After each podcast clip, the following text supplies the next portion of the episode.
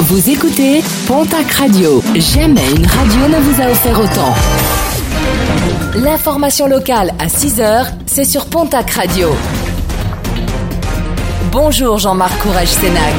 Bonjour à toutes et à tous. Le décès d'un jeune sapeur-pompier dans le Gers, un jeune homme de 18 ans, victime lundi soir d'une collision frontale sur la D9 entre Ségoufiel et l'île Jourdain.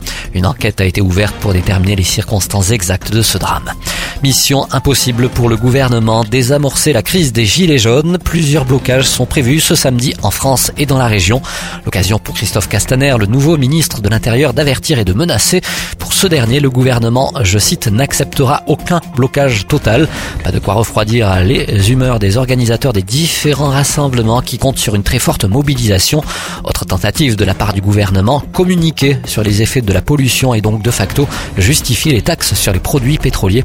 Hier a été lancée une vaste campagne de communication anti-pollution inspirée des campagnes anti-tabac, une communication de propagande pour les gilets jaunes.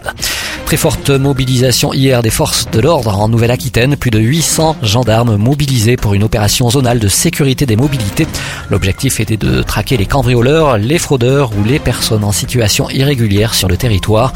Dans les Landes, 29 gendarmes ont été mobilisés sur deux points de contrôle. 125 gendarmes réquisitionnés dans les Pyrénées-Atlantiques sur 36 points de contrôle. Des fleurs pour recouvrir ceux qui sont mauvais. À Salis de Béarn, plusieurs inscriptions antisémites ont été taguées en début de mois sur de nombreuses façades. Des inscriptions désormais camouflées par d'autres tags.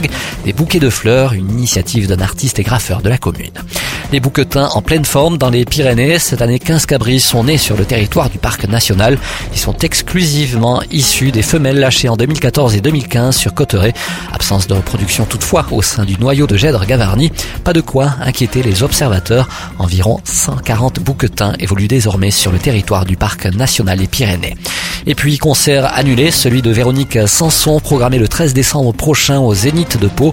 L'artiste, en raison d'une tumeur, subit actuellement une radiothérapie qui l'oblige à un repos supplémentaire.